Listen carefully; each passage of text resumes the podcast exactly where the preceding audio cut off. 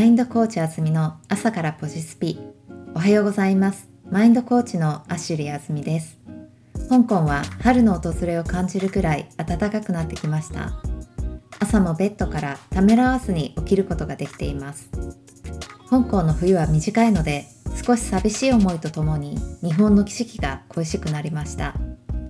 でも基本的には暖かいのが好きなのでどんどんパワーアップしていきたいと思います。今日はどこからともなくふと浮かんだインスピレーションをお届けします。素直になる。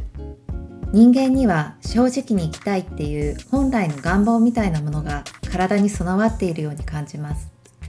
だからこそ自分自身にも正直にいたいはずです。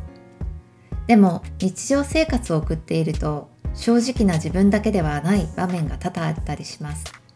本当は好きじゃないけどやらないといけないこととか良い顔をしないといけない時とかでも一番辛いのは自分自身を欺いている時な気がします。だから改めて素直に生きるってシンプルだけどとても深い言葉だなって感じました。いきなり思ったことを何でも口にできない場合もあるしやりたくないからやりませんともいかないかもしれないけど自分の気持ちに素直になることはできると思います。その時違和感を覚えたなら自分の心にどこかおかしいねって向き合ってあげることはできます。無理にこれで正しいんだって思わなくて良いのだと思います。まず素直に生きる第一歩は自分が何を心地よく感じるのかを知ること。そのためには自分が不快に感じていることに気づくことも自分に正直になる立派な第一歩であると思います。